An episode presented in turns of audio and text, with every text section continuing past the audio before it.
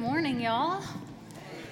Beautiful song by Matt. Our fear has betrayed us. We are continuing our series this morning talking about blind spots. Y'all, I feel this might be one of our most important series that I've been a part of here at GracePointe. With this series, we are taking our knowledge and insight and we are actually applying it to our lives. This is very pla- practical. In the series Blind Spots, we are asking what are our hidden biases? What are our hidden prejudices? We are admitting to ourselves that we actually have them. We are admitting to each other that we actually carry these things. And so we're looking at a few of our major biases that we both carry individually and that are also out there systemically and corporately. And this is good work for us, yes? Yes. Now, speaking literally of blind spots, two examples I wanted to start off with this morning. I promised Ben that I would no longer use them for sermon examples, at least for today. So I give him that. So, a couple of months ago, the kids and I were driving to Atlanta for my cousin's funeral. We had to go down and back in one day, and so it was a lot for all the reasons. And a couple of things that I think you should know about me is that I drive in the passing lane consistently. I just stay over there. I like to drive fast. I drive just right above the speed limit, a, a few miles above the speed limit. But I stay in that left lane, and um, this large semi was in the right lane. And he basically merges over into the left lane and literally almost runs us off the road. And so we skid over onto those side bumps that are supposed to wake you up. We call them street whales. That's a story for another time. So we hit those things. We come back over. The kids are screaming. I'm yelling. I'm angry. All these things. So I calm down, I take a deep breath, and I get that little number off the back of the truck 1 800, how's my driving? I'm about to tell you. I can't help it. This is me. So I call and I, I got a guy on the phone who's probably a supervisor to some extent, and I'm telling him the situation, and he's like, Ma'am, I am so sorry. I'm so glad you are okay. One thing I need to tell you is this size truck basically has a large blind spot. In fact, the size of the blind spot for this size truck fits a small size Cadillac in it. Y'all, I drive a used Cadillac. So I'm like, okay, okay, let me take a deep breath then. My frustration needs to calm. So basically, you're telling me this driver probably looked, but he couldn't see me because his blind spot is so large, it fits a whole car inside of it. So I think about then how this applies to us and what we're talking about today. That analogy could be that you and I are trying our best to live our lives unbiased, but it's possible that our blind spot is so large that it fits an entire human in it, right? May we be aware. Another example I was driving just about a month ago, very quickly again. I was on my way to a meeting. I was on the phone with Ron Miller, and these two cars were in front of me going very slow, like unbelievably slow, underneath the speed limit, okay? So we're merging. I live down south, and so I'm merging from 65, getting on, or from 840, getting on to 65. And you know when you merge and the two lanes go into one, and then they break back out into two. So as soon as that lane broke back into two, I got over into the left lane, and I felt something like a car, like a van, like a large, bright yellow van. I hit a large, bright yellow van. I'm okay, they're okay, so you can laugh. Yes. So I then become a very safe driver. I'm like, wait a second, Ron, I have to get off the phone. I'm looking all around. I had to merge, uh, merge all the way back over onto the berm. Got the car, followed me. We merged over. I got out of the car. I checked on them. I checked on our cars. I called the police. I called Ben. Ben was so nice. He really was. So I said, literally, Ben, I'm so sorry. And he's like, it's okay, it's okay. Um, he was very gracious. He says, it's really easy to miss a car, I mean, a van, I mean, a large yellow van like that. but the point is, I didn't even look, y'all.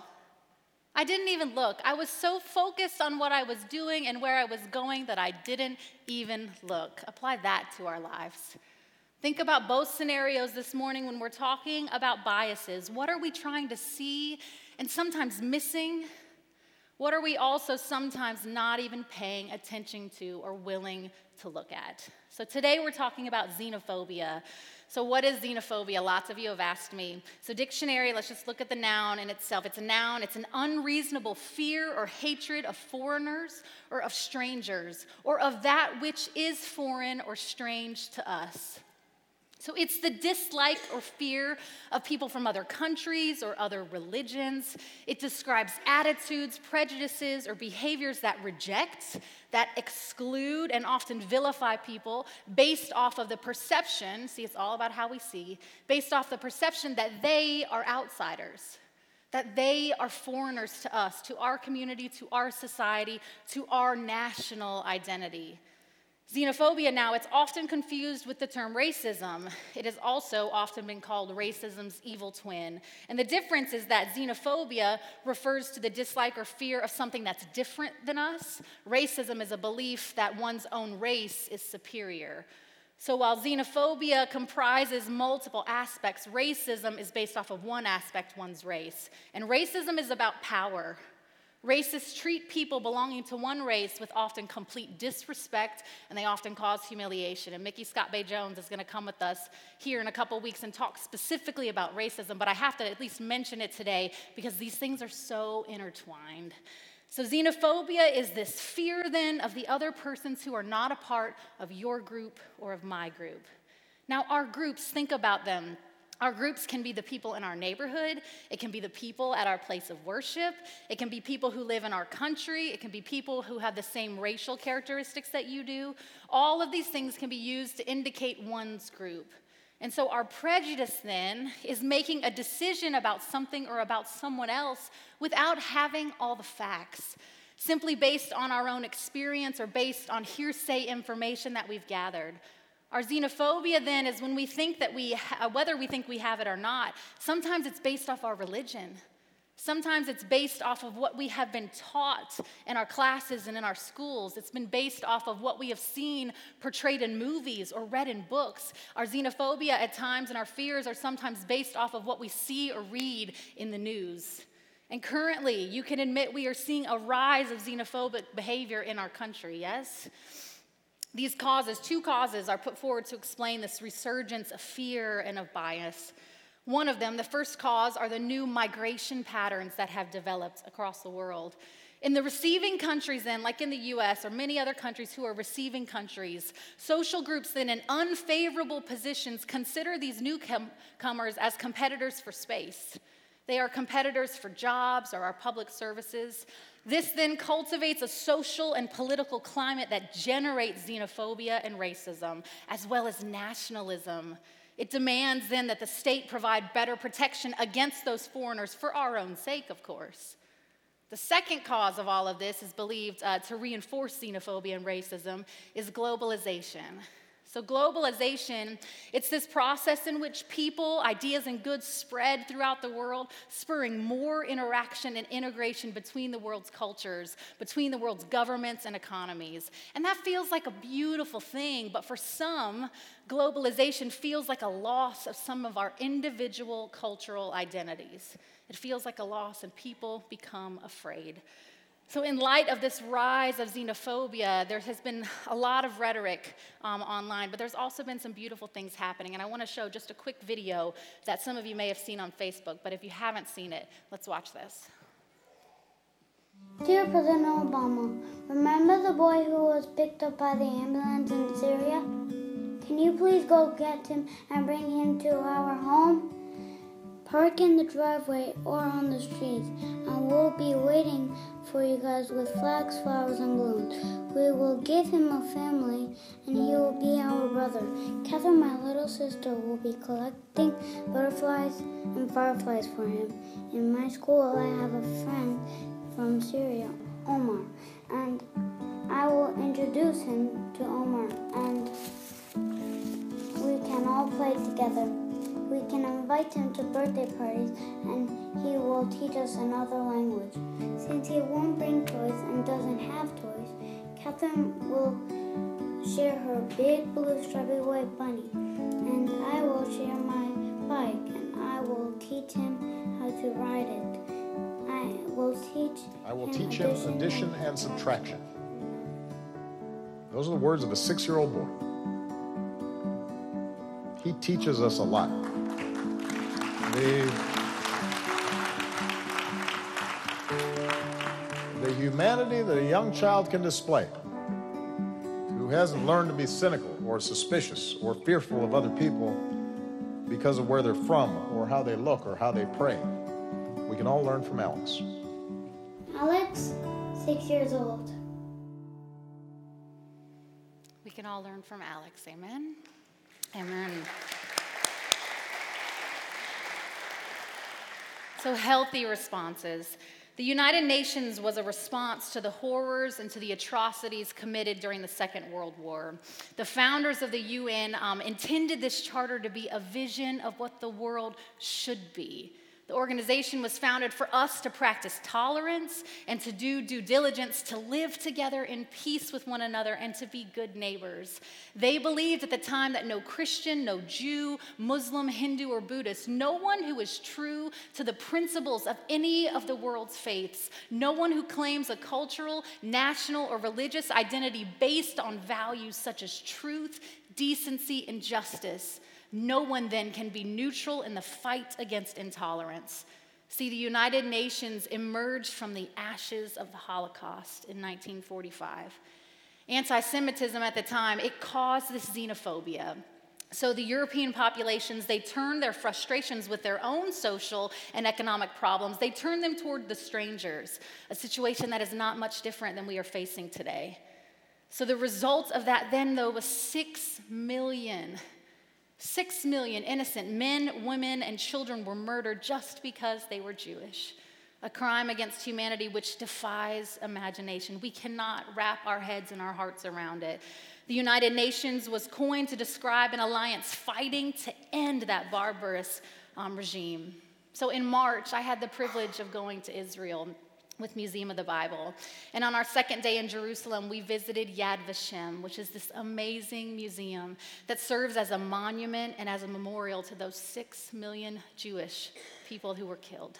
The very name of the museum testifies to the erasure of the names. Yad in, uh, means memorial in Hebrew, and Vashem means name. And our guide explained to us that the Nazis tried to take away the names of the victims, and so we try to give them back their names and their identities as best they can. So, throughout this museum, you literally see, you hear, and you read not uh, broad stories, you read individual stories about individual people's lives. They take you through how they grew up, through the work that they do, Finally, um, through the vitriol that they experienced, the years of hiding and being afraid, you literally walk into those trains and into those camps, and you finally walk into the gallows and the death chambers. You sit with the pain and you feel deeply the sadness and the ache for these beloved human beings. The museum literally weaves back and forth until you end in a beautiful circular room with bookshelves upon bookshelves of books of names. They name these individuals. And then above that, there's framed pictures of women, men, and children. And then there's a huge section of empty bookshelves and empty frames, which represent the men, women, and children who they could not figure out who they actually were. This was probably one of the most important places and moments of my life. It whispered so loudly and so fiercely May we remember, may we learn, and may we change. Elie Wiesel says No human race is superior. No religious faith is inferior. All collective judgments are wrong, and only racists make them. So we must think hard about our blind spots in the book that Stan mentioned last week with the same name, Blind Spots, it talks about having this burden of suspicion that certain individuals in every society carry around because they belong to a group whose status is suspect. This burden of suspicion can be crushing then for them. Stereotypes, they do not take special effort to acquire, right? It's quite the opposite. Stereotypes, they are acquired effortlessly and they take special effort to discount. Discounting stereotypes is not easy because of the general mental processes into which stereotypic thinking is embedded. It is in our minds and our hearts. If we think of our minds then as courtrooms in which trials are held on a consistent basis to decide guilt or innocence, one of the downsides of stereotypes is that they compromise due process. Basically, our minds indict a person before a prosecutor even shows up and arrives on the scene. So consider How are we xenophobic? Consider just one of many examples our fear often of other religions, a group identity for which countless people over the centuries and into today have given their lives to and even for. And this despite the fact, see, we believe, all, most of us believe that our religion is the very true one, right? And we believe this despite the fact, realizing that the religion one typically identifies with is a matter often of circumstances. So it's likely that a person who is born in Israel will end up Jewish. A person born in Saudi Arabia will be Muslim. A person born in India will be Hindu. It has to do with circumstances. So, what are we afraid of? That's the question we have to keep asking ourselves. More examples that we are or may be xenophobic. Think about the jokes that we tell. Or more importantly, think about the jokes that we laugh at when other people tell them. Often, if we laugh, if we think it's funny, it's because we think to some extent it is true. We have to understand that knowledge is power and that in general we need to keep learning, to keep exposing ourselves. That's like why a trip this afternoon is so important. A trip to go see the different worship places in Nashville. It's a fact finding mission for us. It's also an opportunity for us to experience humanity and those who are different within us. Things like this can only open us up. I've had plenty of opportunities in my 37 years, um, opportunities to stretch my soul and my mind and my heart.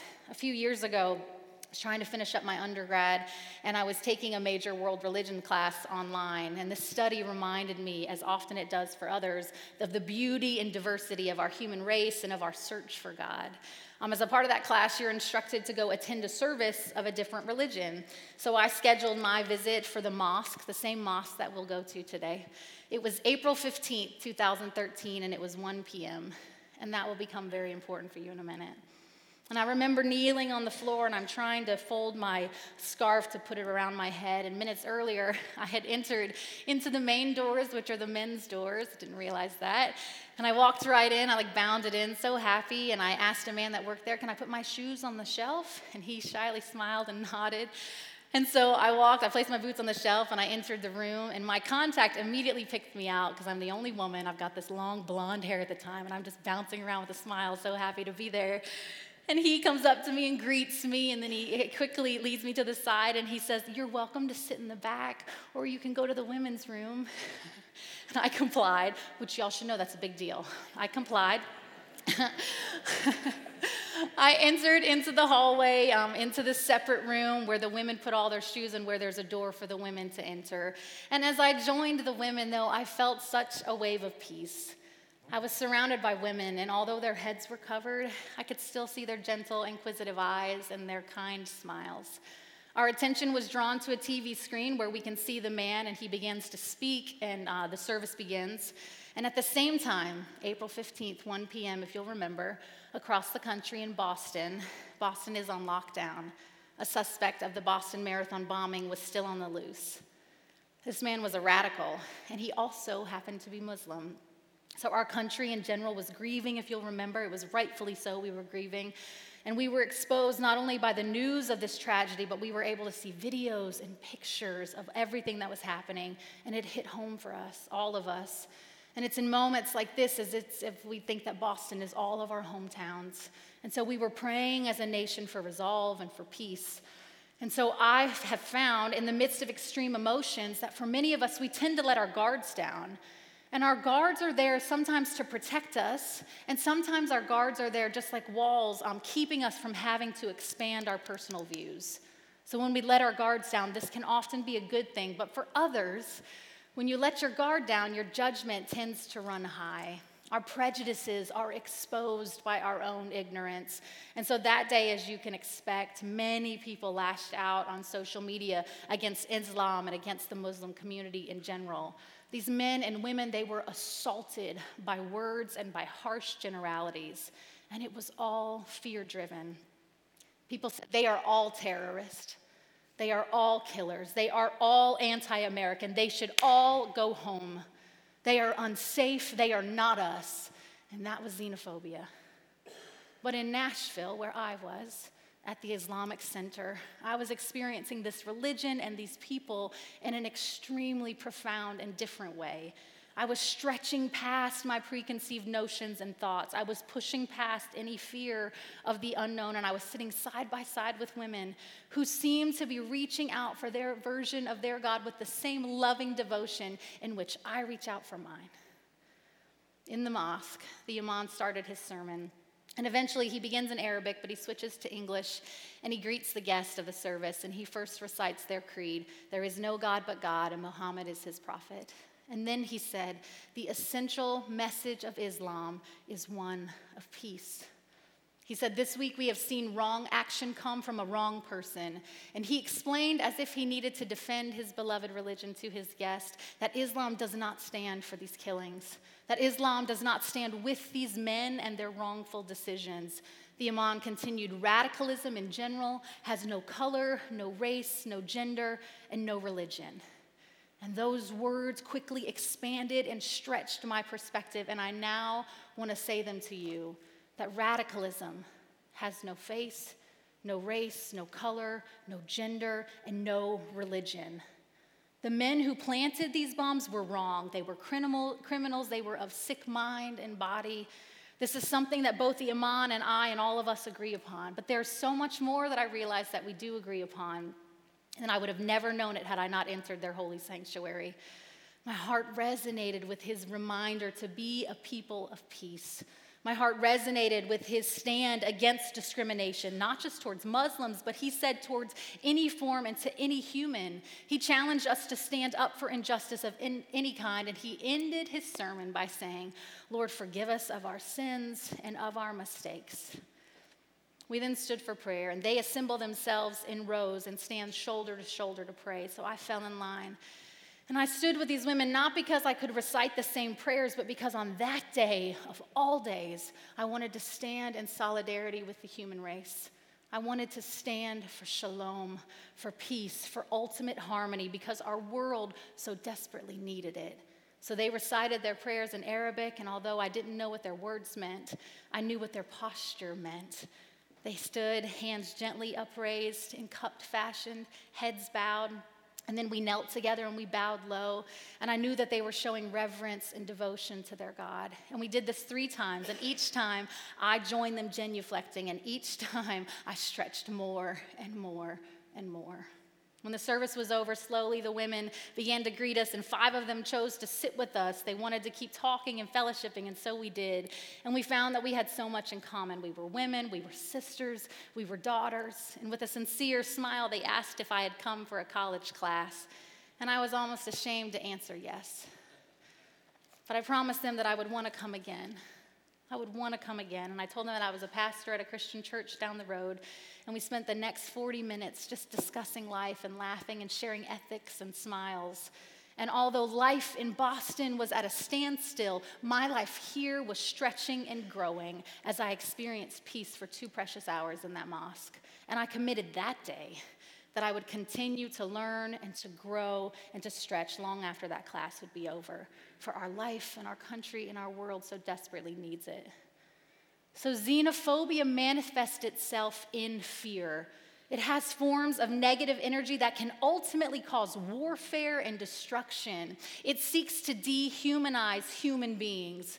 Historically, we know this to be true. We look at what the Jewish people had to face in our world and the horror that Hitler showed us that we have a capacity of doing. And then think about think about the way of the internment of Japanese Americans happened after World War II or during World War II how Roosevelt, shortly after the attack on Pearl Harbor, forced and ordered around 130,000 Japanese Americans to incarceration and relocation camps, basically on an unfounded fear of involvement. Fast forward then to 1988 when President Reagan signed into law the Civil Liberties Act, which apologized for that internment and basically chose to give them each a payment for each individual camp survivor. The legislation admitted that the government actions were based on racial prejudice, based on war hysteria, and a failure of political leadership. May we learn from our mistakes. Finally, today, we have political candidates who use xenophobia to paint all Hispanics or Muslims in a very negative light, and we must change. We must face this head on and we must ask ourselves how do we fix this? Let's look at the screens at this quote, another quote. He's basically the only person I'm quoting from today, Elie Wiesel. The opposite of love is not hate, it's indifference. The opposite of art is not ugliness, it's indifference. The opposite of faith is not heresy, it's indifference. And the opposite of life is not death, it's indifference. That is our challenge. Let's look at Jesus' words in Luke 10. It's a familiar parable of the Good Samaritan. But I want to think about it today in a fresh light. Just then, a lawyer stood up to test Jesus. Teacher, he said, What must I do to inherit eternal life? He said to him, What is written in the law? What do you read there? He answered, You shall love the Lord your God with all of your heart, with all of your soul, with all of your strength, with all of your mind, and your neighbor as yourself. Love your neighbor as yourself. And he said to him, You have given the right answer, so do this and you will live. But wanting to justify himself, the man, he asked again, And who is my neighbor? Jesus replied, A man was going down from Jerusalem to Jericho and fell into the hands of robbers who stripped him, beat him, and went away, leaving him half dead. Now, by chance, a priest was going down that road, and when he saw him, he passed by on the other side. So, likewise, a Levite, when he came to the place, saw him and passed by on the other side. But a Samaritan, while traveling, came near him, and when he saw him, he was moved with pity. He went to him and he bandaged his wounds, having poured oil and wine on them. Then he put him on his own animal. He brought him to an inn and he took care of him. The next day he took out two denarii, gave them to the innkeeper, and said, Take care of him, and when I come back, I will repay you whatever more you spend. Which of these three, Jesus is asking, do you think was a neighbor to the man who fell into the hands of the robbers? He said, The one who showed him mercy. So Jesus said to him, Go and do likewise. See, we are always asking, Who is my neighbor? Almost selfishly, who is my neighbor? Another blind spot that we have. We're asking, Who do I have to love? Who do I have to love? Basically, we're asking, What's the least amount of work that I have to do as an individual? The better question from Jesus is, Who do you think the needy man thought was his neighbor? See, we often ask ourselves is this person really my responsibility? Do I have to get involved with that situation? Is that really mine to do? And then Jesus turns the question, he turns it around and says, You, you be a neighbor to all people. You be a neighbor to everyone, to those who are different, to those who you think don't deserve it. Go take care of them.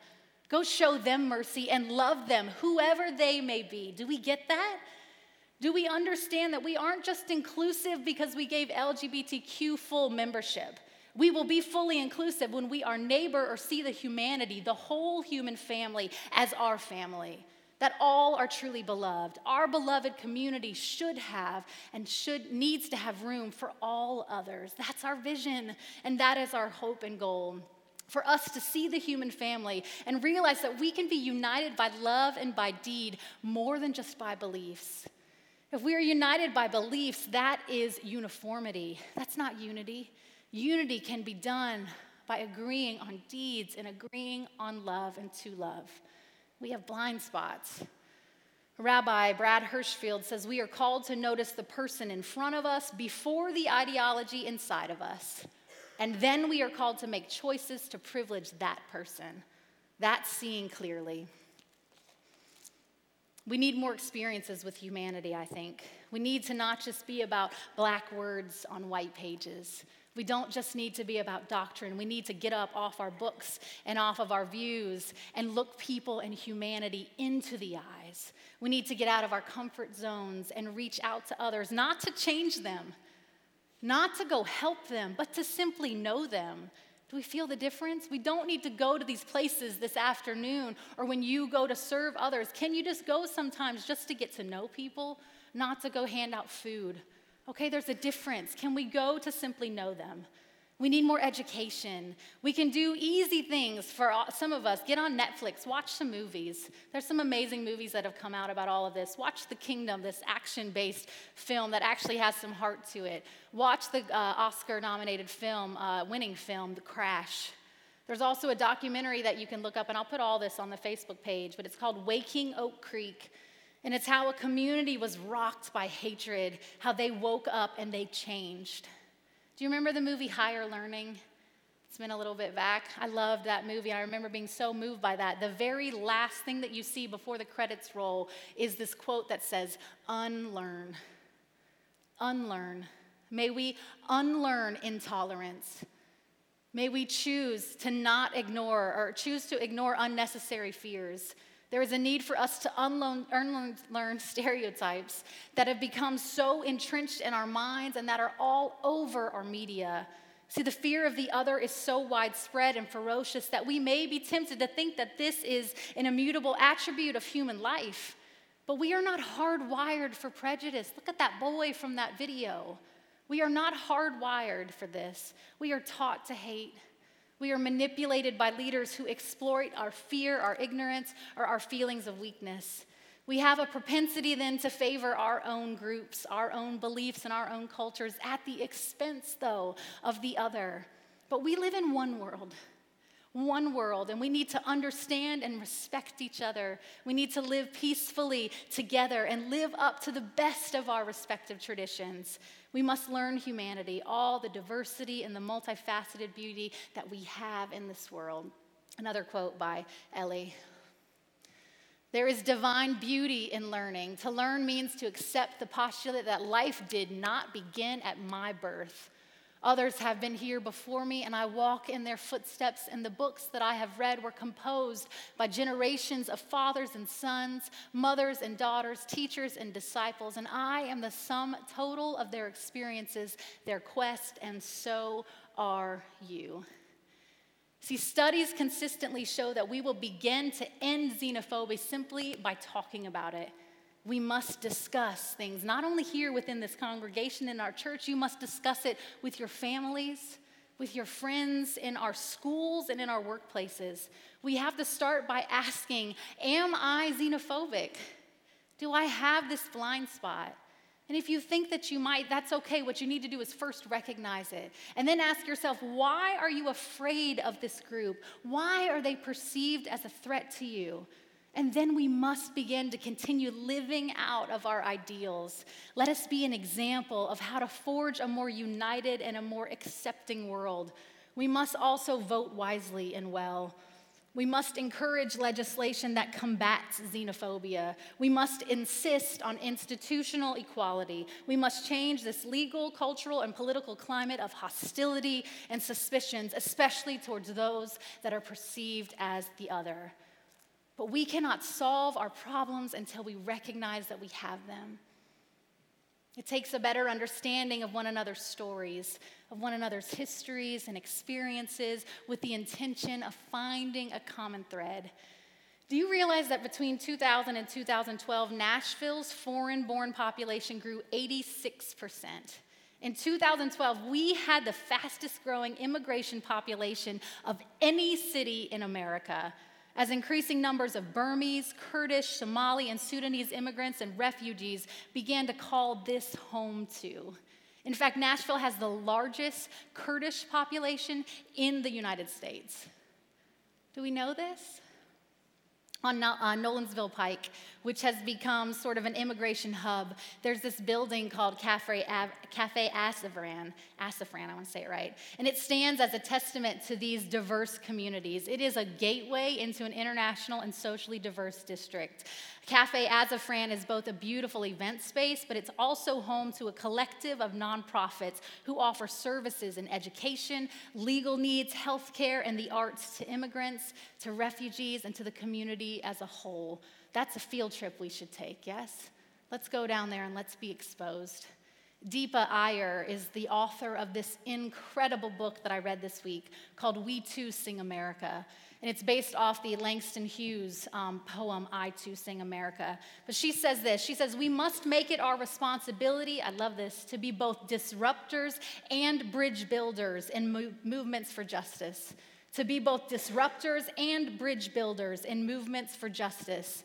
She says, in spite of the forces of racial anxiety, Islamophobia, xenophobia, South Asian, Arab, Muslim, and Sikh communities in the US have developed tremendous resilience to withstand, resist, and overcome.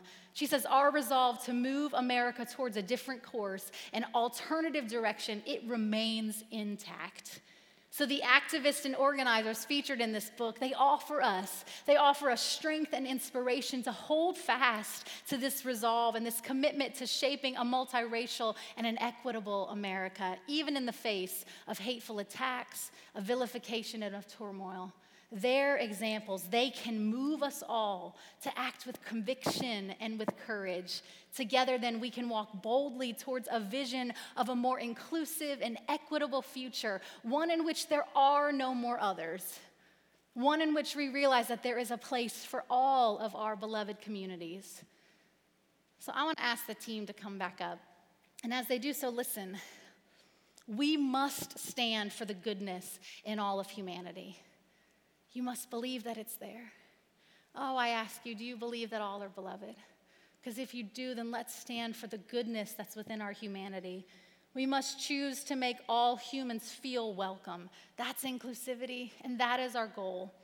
Samir Selmanovic, in one of my favorite books called It's Really All About God, he says, I have come to think as God's perceived absence in the world as a sign of God's faith in us. Listen to that. I've come to believe God's perceived absence in this world as a sign of God's faith in us. Yes, God believes in us, so we too should have faith in humanity. A friend of mine at dinner this week reminded me that some of us, some of us feel called to go actually break down walls, to boldly expose lots of light to very dark places. And we do that by our words, by our lives, and by our platforms. And others of us, though, have a different call.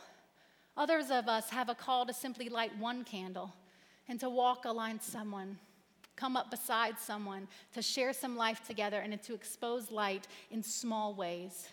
So there's both needed, though. We need to recognize no matter what our call is, if it's to do it in a bold and big way or to do it in a quiet, quiet and small way, that we all must choose to do this work together. One last quote.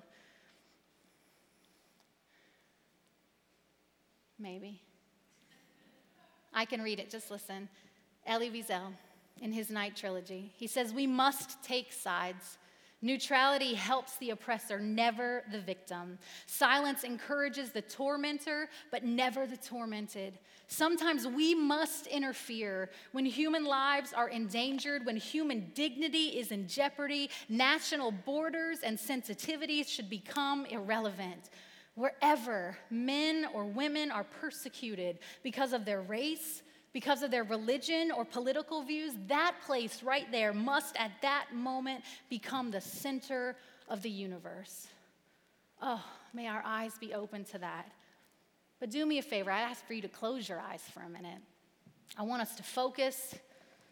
I want us to think about do you see your own blind spots? Are you aware? Are you starting to become aware? Because it takes some work. Do you want to change your world and your family? Answer that for me. Do you want to change your world and your family? Do you want to be a part of a world that sees injustice, that owns it, and when needed, apologizes for it? But as we see it, then we will in turn alter the course of our world. That is my yes, and that is my work and I believe it's ours as a community. And what an opportunity we all have for fanning the flame of love and light. So ask yourself this morning what do you want?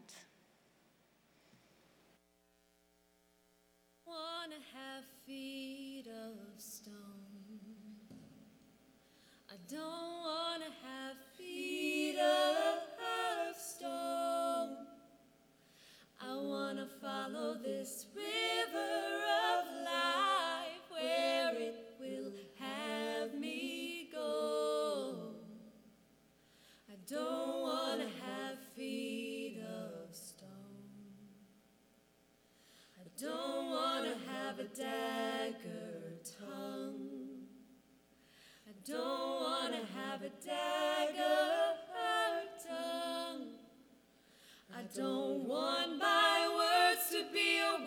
but a healing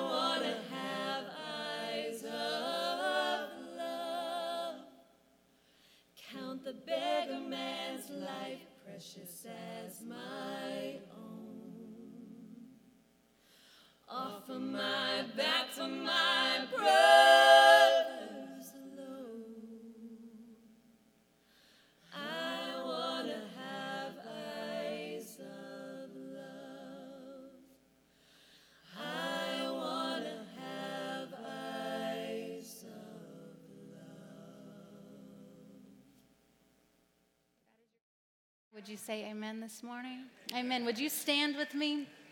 I want us to pray this blessing, not only over ourselves, but over our church, over our community, and over our world. May this be our vision and our goal. Say it with me. May we be the blessing today and not the curse.